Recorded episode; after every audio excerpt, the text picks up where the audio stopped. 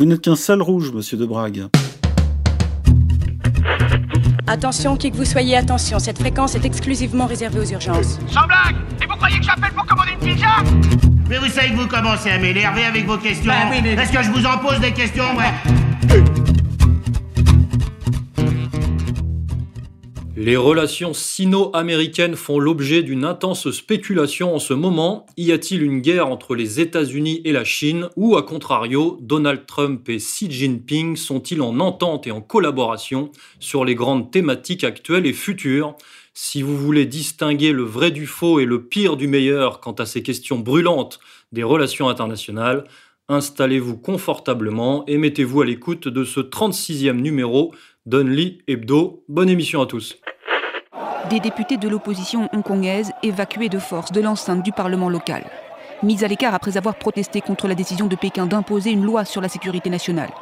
Pour les opposants pro-démocratie, c'est un choc une attaque menée contre l'autonomie du territoire. Connue sous le nom d'article 23, cette législation dite de sûreté nationale est censée punir la trahison, la sédition, la subversion et la sécession. En clair, elle permettrait de doter Hong Kong des moyens de contrôler toute forme de contestation. En 2003, l'exécutif de Hong Kong avait déjà tenté d'introduire ce type de législation. Ce projet avait été abandonné à la suite de vastes manifestations pro-démocratie. Cette fois, c'est Pékin qui l'impose directement sans passer par les autorités locales. Une initiative soutenue par les députés Hong Kong et pro-régime. Pékin ne s'en est pas caché, cette décision intervient en réaction aux manifestations monstres qui ont secoué l'an dernier le territoire. Elles avaient donné lieu à des affrontements violents avec les forces de police. Elles avaient aussi stimulé un mouvement militant en faveur de l'autodétermination de la région. Une ligne rouge pour Pékin. Le Parti communiste chinois a clamé cette semaine sa victoire sur la pandémie du coronavirus et s'attelle donc désormais à relancer son économie, une économie évidemment touchée par la crise. La Chine se remet donc au travail à tous les niveaux d'ailleurs, on va y venir, alors que les pays occidentaux sont eux encore englués, empêtrés dans la entre guillemets catastrophe. Et donc au niveau politique, la pression occidentale se relâchant un peu, la marge de manœuvre étant plus importante pour la Chine, la Chine a décidé de régler certains de ses problèmes, comme celui que représente Hong Kong. Elle a donc déposé cette semaine une proposition de loi dite de sécurité nationale et anti-subversion pour, disons-le euh, simplement, pour limiter, voire annuler euh, l'ingérence anglo-saxonne euh, dans cette ville qui dépend de la Chine. Alors, Monsieur Corias, on peut peut-être refaire un, bref historique sur Hong Kong et ses, manifestations très médiatisées. Hong Kong, c'est quand même un, bastion de l'empire, même si c'est pas de l'empire chinois dont on parle, mais c'est quand même une ville très influencée par l'Occident.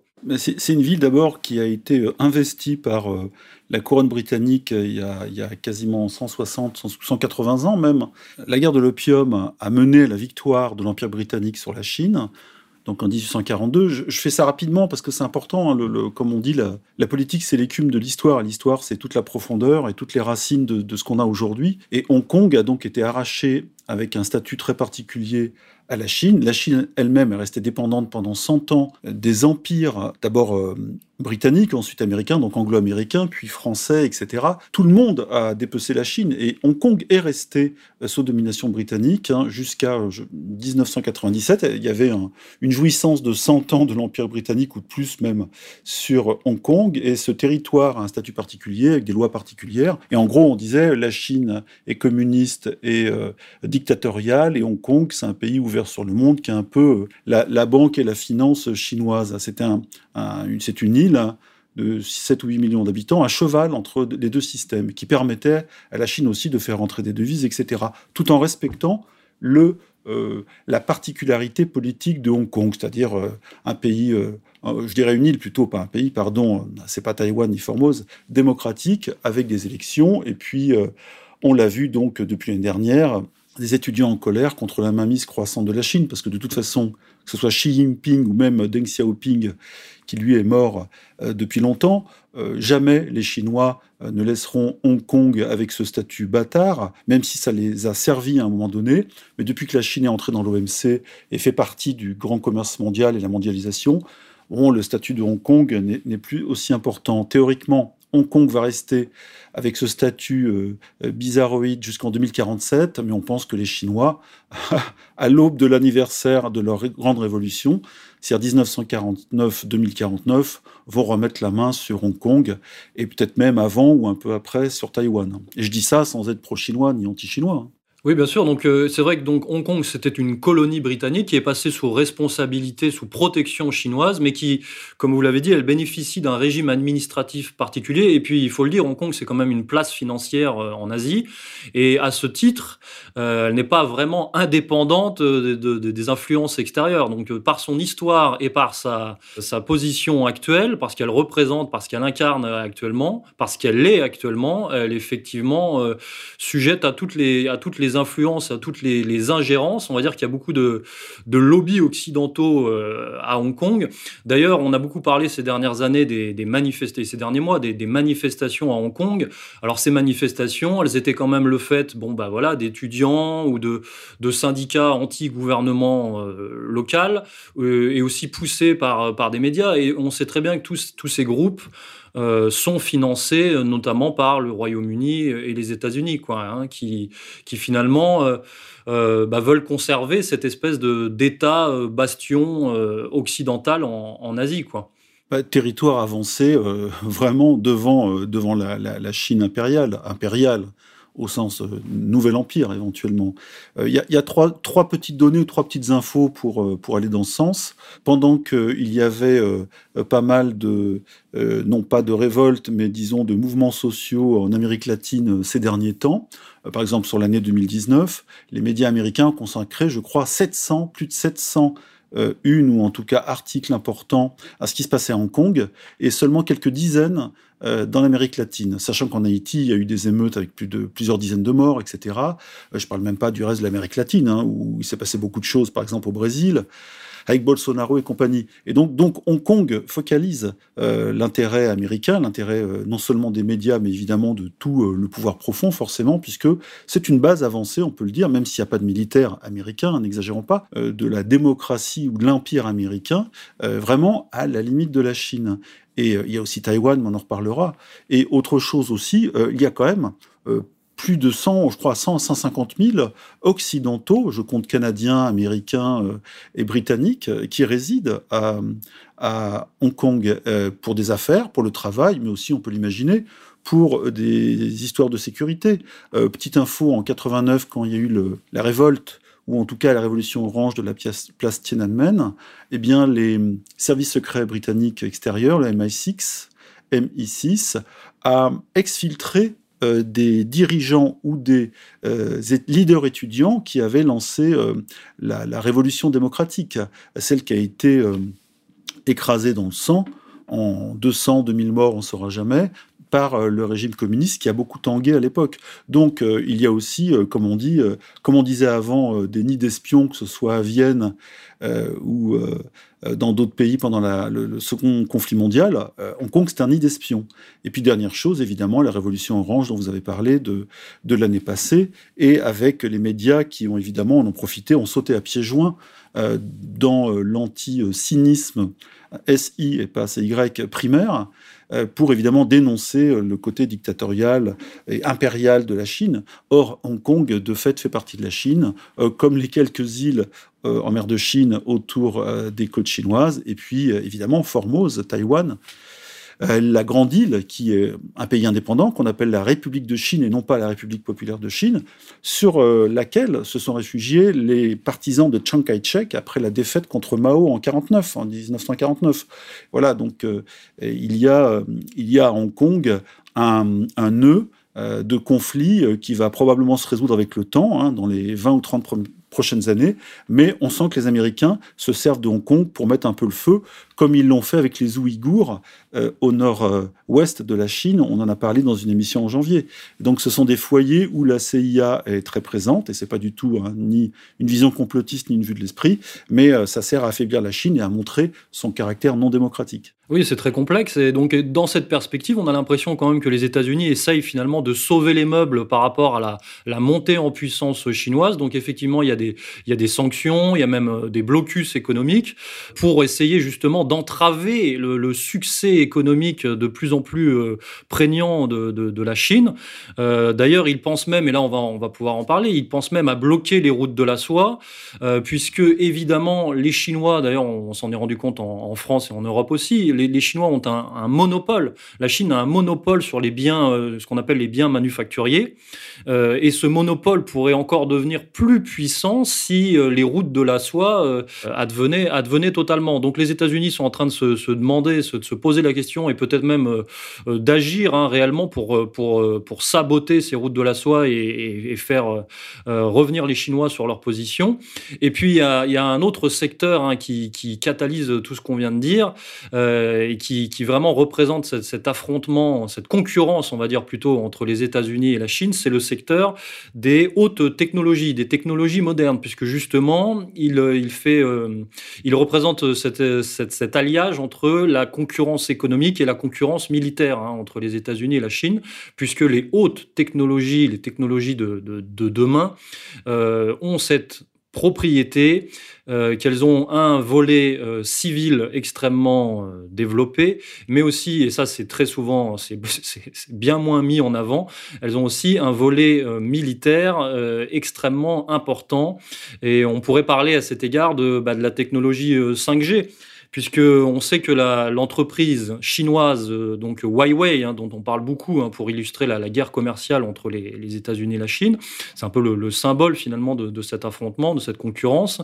Huawei est en pointe sur le marché des technologies euh, modernes et notamment au niveau de la 5G, et il y a énormément euh, d'enjeux autour de ce marché de la 5G, puisque les États-Unis ne veulent pas que le marché de la 5G soit contrôlé par une entreprise chinoise, puisqu'ils savent évidemment que cette entreprise chinoise sera liée au gouvernement chinois, et euh, ils savent très bien les, implications donc militaires de, ce genre de technologie, puisque euh, la 5G donc euh, pourrait, dans, un cadre, encore une fois, dans un cadre, dans un usage militaire, elle pourrait avoir un impact incroyable sur, en ce qui concerne les armes hypersonique, les transmissions de données, le renseignement, l'espionnage, les, les, drones, euh, même ce qu'on appelle les robots de guerre, voilà, les robots tueurs, hein, ça, commence à émerger de plus en plus. Hein, euh, on sait très bien que les complexes militaro-industriels de, des grandes puissances euh, travaillent là-dessus, évidemment.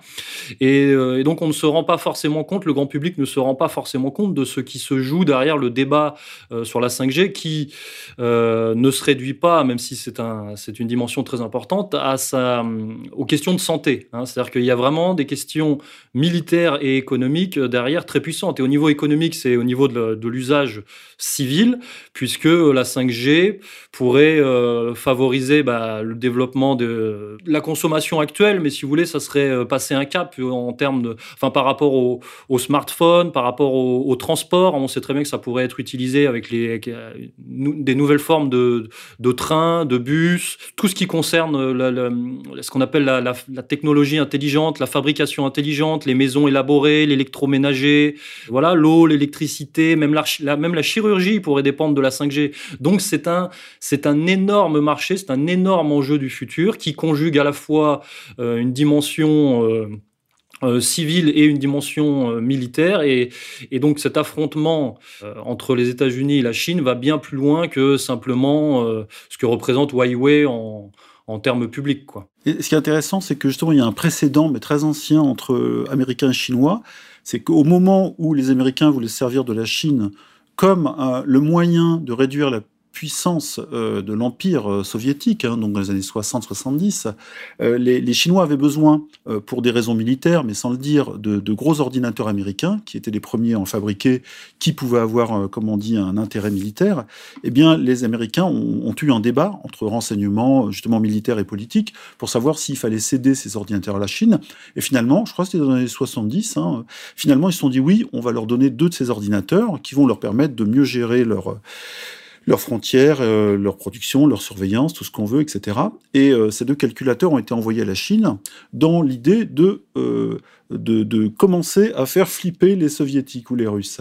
Et, et depuis ce temps-là, c'est-à-dire que maintenant ça fait plus de 50 ans, les Américains se posent la question de la, la cession ou de l'envoi de, de la, haute technologie aux Chinois. Et, là, il y a deux, euh, il y a deux euh, principes qui s'affrontent. D'abord, le principe de la souveraineté nationale, de la sécurité nationale, qui est réel aux États-Unis, on sent bien, ils sont très à cheval et sensibles sur la question.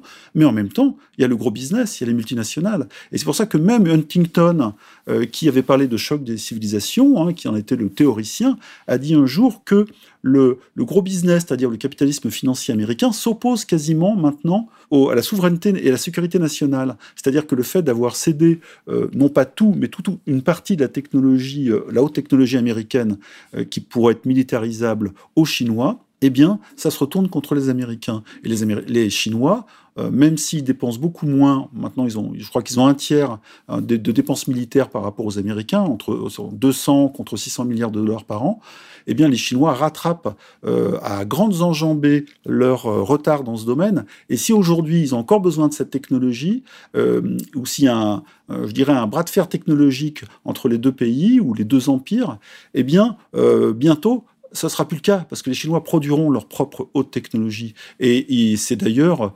l'objectif hein, de, ce fameux plan 2025-2050 euh, de Xi Jinping, hein, qui espère être là encore longtemps. Il s'est un peu auto-voté sa, son propre prolongement politique.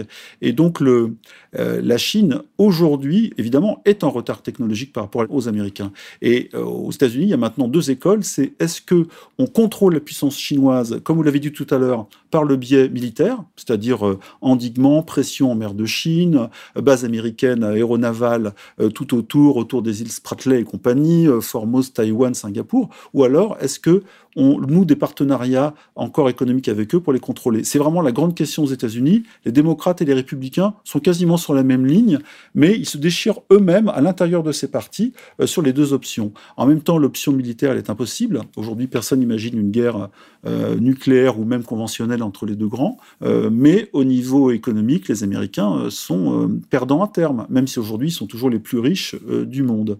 donc, donc on a là en matière de haute technologie quelque chose de très sensible où l'on voit tous les paradoxes de la puissance américaine qui est la puissance régnante par rapport à la puissance montante. Hein. C'est ce qu'on appelle aussi le, fameux piège de Thucydide, qui a été théorisé par des historiens qui disaient que l'affrontement est inévitable entre la puissance régnante et la puissance montante que ce soit les Français contre les Habsbourg au XVIe siècle, que ce soit euh, les, Anglais ou les Britanniques contre les Allemands à la fin du XIXe, etc.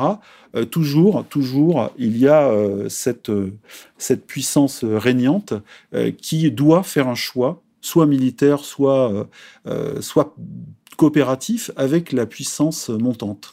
Voilà, on en est là aujourd'hui et après, c'est de la, c'est la supputation. On voit qu'aux États-Unis, effectivement, il y, a, quelques accords finalement entre ce qu'on appelle nous les, les, deux grands réseaux de pouvoir aux États-Unis, c'est-à-dire d'un côté l'administration Trump et de l'autre côté, on va dire l'État profond, puisque effectivement, les deux sont les d'accord pour ne pas laisser euh, la Chine euh, obtenir l'intégralité de, des monopoles et, euh, devenir la, superpuissance. Après, effectivement, sur la sur la manière de faire, sont pas totalement en accord, puisqu'on voit que bah, l'État profond et l'OTAN, hein, on en avait parlé d'ailleurs dans une émission, eux sont plutôt sur euh, effectivement une, une option militariste. Hein, voilà, la, guerre militaire, la guerre économique, ils agissent un peu aussi par, par anticommunisme primaire hein, à l'égard des Chinois, alors que l'administration Trump, même s'il y a des comme, comme toujours avec Trump, il y a des, des, des, déclarations, des gesticulations euh, assez, euh, des rhétoriques assez, assez offensives contre, contre, contre les Chinois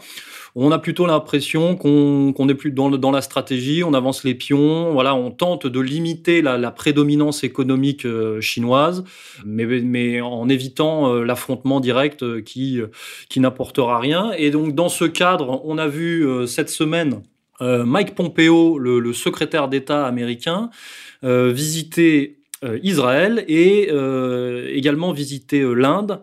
Et semble-t-il, semble-t-il justement pour agir par rapport aux, routes de la soie, pour contrecarrer, pour saboter les routes de la soie, pour s'opposer à la construction et au développement des routes de la soie, puisque en Israël, Mike Pompeo a demandé à Netanyahou de couper les investissements chinois en Israël, alors que les investissements chinois en Israël sont, notamment dans le secteur agricole, sont, euh, extrêmement forts. Et il semblerait que Mike Pompeo voudrait faire euh, pareil en Égypte, euh, et il a fait pareil en Inde.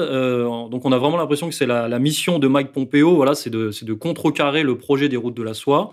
Il a négocié avec l'Inde, hein, je pense qu'il y a eu des propositions économiques fortes. Il a demandé à l'Inde de privilégier les industries occidentales dans son plan de relance économique post-épidémie. Hein, c'est-à-dire euh, évidemment donc de, se détacher de, des industries chinoises de et, euh, de l'influence chinoise et de privilégier les industries européennes, les, les, entreprises européennes qui, quand elles quitteront euh, la Chine, pourront peut-être se retourner ou euh, vers l'Inde ou voire même pour les, plus optimistes, euh, voire même euh, vers retourner en Europe. C'est ce qu'on appelle la logique de, de relocalisation, de réindustrialisation. si vraiment on pousse la logique de, sabotage des routes de la soie, on peut imaginer effectivement, pour contrecarrer le monopole chinois sur les produits manufacturiers, on peut imaginer que les entreprises européennes, finalement, relocalisent. Oui, mais alors ce qui est, intéressant, c'est que là, les Américains, euh, en lâchant l'option militaire, tout en conservant leur, septième flotte en mer de Chine, eh bien, ils, fonctionnent un peu à la chinoise, même si les Chinois, du coup, ont un temps ont un temps, presque une guerre d'avance, parce que ça fait longtemps qu'ils pensent route de la soie, ça fait longtemps qu'ils pensent euh, à grignoter justement euh, tous les pays en partant de, l'Asie euh, islamique, les anciennes républiques soviétiques, qui sont le départ de la route de la soie jusqu'à l'Europe, en passant même par le, Proche-Orient. les Chinois, eux, euh, ont déjà établi euh, des rapports déjà pacifiques euh, et surtout d'aide ou de soutien économique avec tous ces pays, même si évidemment il y a une véritable arrière-pensée, c'est-à-dire l'atelier du monde va déverser ses produits dans tous ces pays, à la fois par voie terrestre et, voie maritime, ce qui se fait déjà. Mais par voie terrestre, ça sera beaucoup plus fort parce que là, ils pourront irriguer véritablement le, tout leur ouest jusqu'à Brest, jusqu'au fin fond de la France.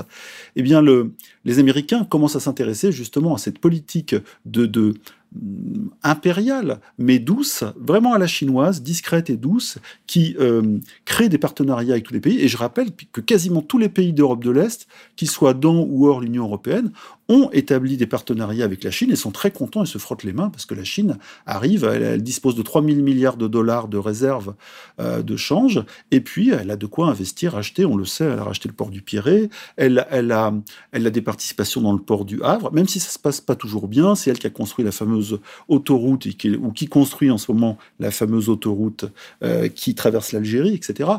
La Chine a ce, développement pacifique que les Américains, soudain, sont en train de regarder d'un autre œil parce que la, puissance militaire ne suffit pas. Et, on a, aujourd'hui l'Amérique qui se tourne justement vers ces pays qui sont en train, non pas de la lâcher, mais en tout cas de regarder euh, vers, euh, vers l'Asie et vers ce nouveau, cette puissance montante euh, qui est très euh, séductrice. Et, euh, et à côté de ça, on a le, chef du Pentagone qui dit euh, nous entrons dans une logique de guerre, etc. Euh, et il demande aux Européens de se méfier de la Chine, alors que euh, les Américains, eux, se sont toujours servis de l'Europe comme d'un grand marché ultra solvable et surtout, on le sait, de, lois faiblissimes politiques de l'Union européenne pour asseoir leur, leur, domination sur cette quasiment arrière-pays et, et pour, leur, pour le bénéfice de leur multinationale. Voilà, donc ils sont presque prêts à leur propre piège. Ils voient les Chinois rentrer dans leur précaré, dans leur jardin, c'est-à-dire l'Europe. Euh, on ne parle pas encore de l'Afrique où là, il n'y a pas encore un, développement, des partenariats trop puissants, mais c'est surtout l'Europe. Et puis maintenant, l'Asie, euh, l'Asie, là où les, Américains étaient euh, puissants, c'est l'Asie qui est devenue maintenant le, jardin économique de la Chine. Et même les Japonais qui sont théoriquement opposés et qui réarment en ce moment contre la Chine avec l'aide des Américains, et eh bien même les Japonais préfèrent ces partenariats économiques avec la Chine plutôt qu'une opposition qui va les mettre en, en porte-à-faux avec leurs grands voisins. Et à la limite, les Américains sont un peu éjectés de tous ces deals. Et donc il y a dans le Pacifique des grands partenariats intra-asiatiques qui sont en train d'échapper aux Américains. Et même si euh, depuis Obama ou même Clinton, on regarde du côté de l'Asie et du Pacifique, eh bien les, Chinois ont travaillé euh, de manière intelligente, euh, discrète, pacifique, comme on dit, hein, dans les grands fonds, tous ces partenariats, et ça sera très difficile d'arracher Singapour et même le Japon à l'influence chinoise. Même si le, Japon est encore un des très grands pays occidentaux théoriquement opposé à la Chine. Mais ça, c'est de la politique. Euh, du point de vue économique, aujourd'hui, euh, la Chine est en train de, tout envahir. Alors, je voudrais revenir sur, les routes de la soie, puisqu'il y a quand même une alternative hein, qui, est, déjà plus ou moins mise en, place, pas forcément en application, mais déjà euh, certains jalons ont été posés. C'est-à-dire que la Chine et la Russie ont déjà commencé à développer ce qu'on appelle un, un contre, une alternative aux routes de la soie, un marché euh, eurasiatique. Et donc, euh, si jamais, euh, par stratégie diverses et variées, les Américains arrivaient à contrecarrer le projet des routes de la soie chinois, euh, les Chinois pourraient euh, se retourner vers euh, une alternative avec la Russie. Donc voilà, c'est à, surveiller dans, les prochaines années. Et puis de toute façon, là on sait que depuis longtemps ils se sont rapprochés, même si ils ont été en frontal, même sous Mao. Le grand ennemi sous Mao était plus l'Union soviétique que la, que l'oncle Sam, eh bien, le, euh, on sait par exemple que la Russie, euh, avec la Sibérie gigantesque, souffre d'un manque démographique et de, travailleurs, ce que les Chinois euh, fournissent volontiers, évidemment, et donc ils récupèrent comme ça, de manière un peu comme les Mexicains en, Californie, ils récupèrent un peu les territoires perdus. et donc, le partenariat russo-chinois se fait aussi sur une base d'échanges militaires, puisque la technologie militaire que les Américains rechignent à céder à la Chine, eh bien, euh, Poutine se frotte les mains et parfois, euh, on, voit, il y a eu des défilés communs, etc. Et on peut penser que en matière, euh, en matière justement de missiles hypersoniques ou de nouveaux lanceurs, etc., les, les, Russes mettent toute leur ingéniosité ou ingénierie au service de l'armée chinoise. Alors évidemment pas tout, mais du moment, c'est une façon de rééquilibrer les rapports. et les Américains savent aussi très bien que s'ils sont trop durs, par exemple en termes de sanctions, qu'elles soient militaires avec l'endiguement ou même commerciales contre les Chinois, les Chinois ont toujours, euh, comme vous le dites, le moyen de, de resserrer les liens avec la Russie. Donc ils ont vraiment plusieurs fers au feu contre l'Empire, l'Empire américain, et, euh, ils ne se gênent pas pour les utiliser, euh, toujours de manière euh, très discrète et très pacifique. C'est la, grande force des Chinois. Alors que les Américains sont dans le frontal, toujours le, la, menace, la menace militaire, la menace des sanctions, on l'a vu avec toutes les grandes entreprises non américaines, les sanctions contre l'Iran, etc. Donc il semble que la méthode américaine soit de moins en moins, comme l'écrivait Bruno Gig sur le site, soit de moins en moins efficace, et que la méthode chinoise, quelle que soit la qualité du pouvoir central chinois communiste, eh bien, euh, commence à gagner euh, de plus en plus de pays. Et Poutine euh, arrive à très bien jouer entre ces deux super grands économiques, ce que la Russie n'est pas. C'est pas un super grand économique, mais c'est un super grand militaire. Voilà, donc euh, le jeu entre ces trois euh, super grands est, subtil et euh, a des variations et des tendances. Et puis, comme vous l'avez dit tout à l'heure, il y a l'Inde qui commence à rentrer dans le grand jeu parce que l'Inde, ce que, ce que veulent faire les Américains avec l'Inde, c'est tout simple, c'est ce que Nixon a fait avec la Chine en 72. C'est tout simplement remballer les, les, multinationales américaines et les faire venir en Inde en utilisant voilà tout le talent des, des, des travailleurs indiens et voilà, c'est peut-être un quatrième grand qui va rentrer sur scène bientôt. Euh, et on voit toujours dans ces, histoires que l'Europe n'est pas un super grand. Même si c'est un super grand économique, c'est pas un super grand politique et encore moins militaire. Eh bien, on va se quitter là-dessus, colonel. Au revoir. Chers auditeurs, nous espérons que les véritables enjeux des prochaines années vous apparaissent plus évidents grâce à cette émission. On se retrouve la semaine prochaine, on tient le rythme. Hein. J'espère que, que, vous appréciez que nous soyons là tous les lundis pour vous proposer du nettoyage en règle de l'information. De notre côté, on vous remercie de votre soutien. On se retrouve donc la semaine prochaine. Salut à tous.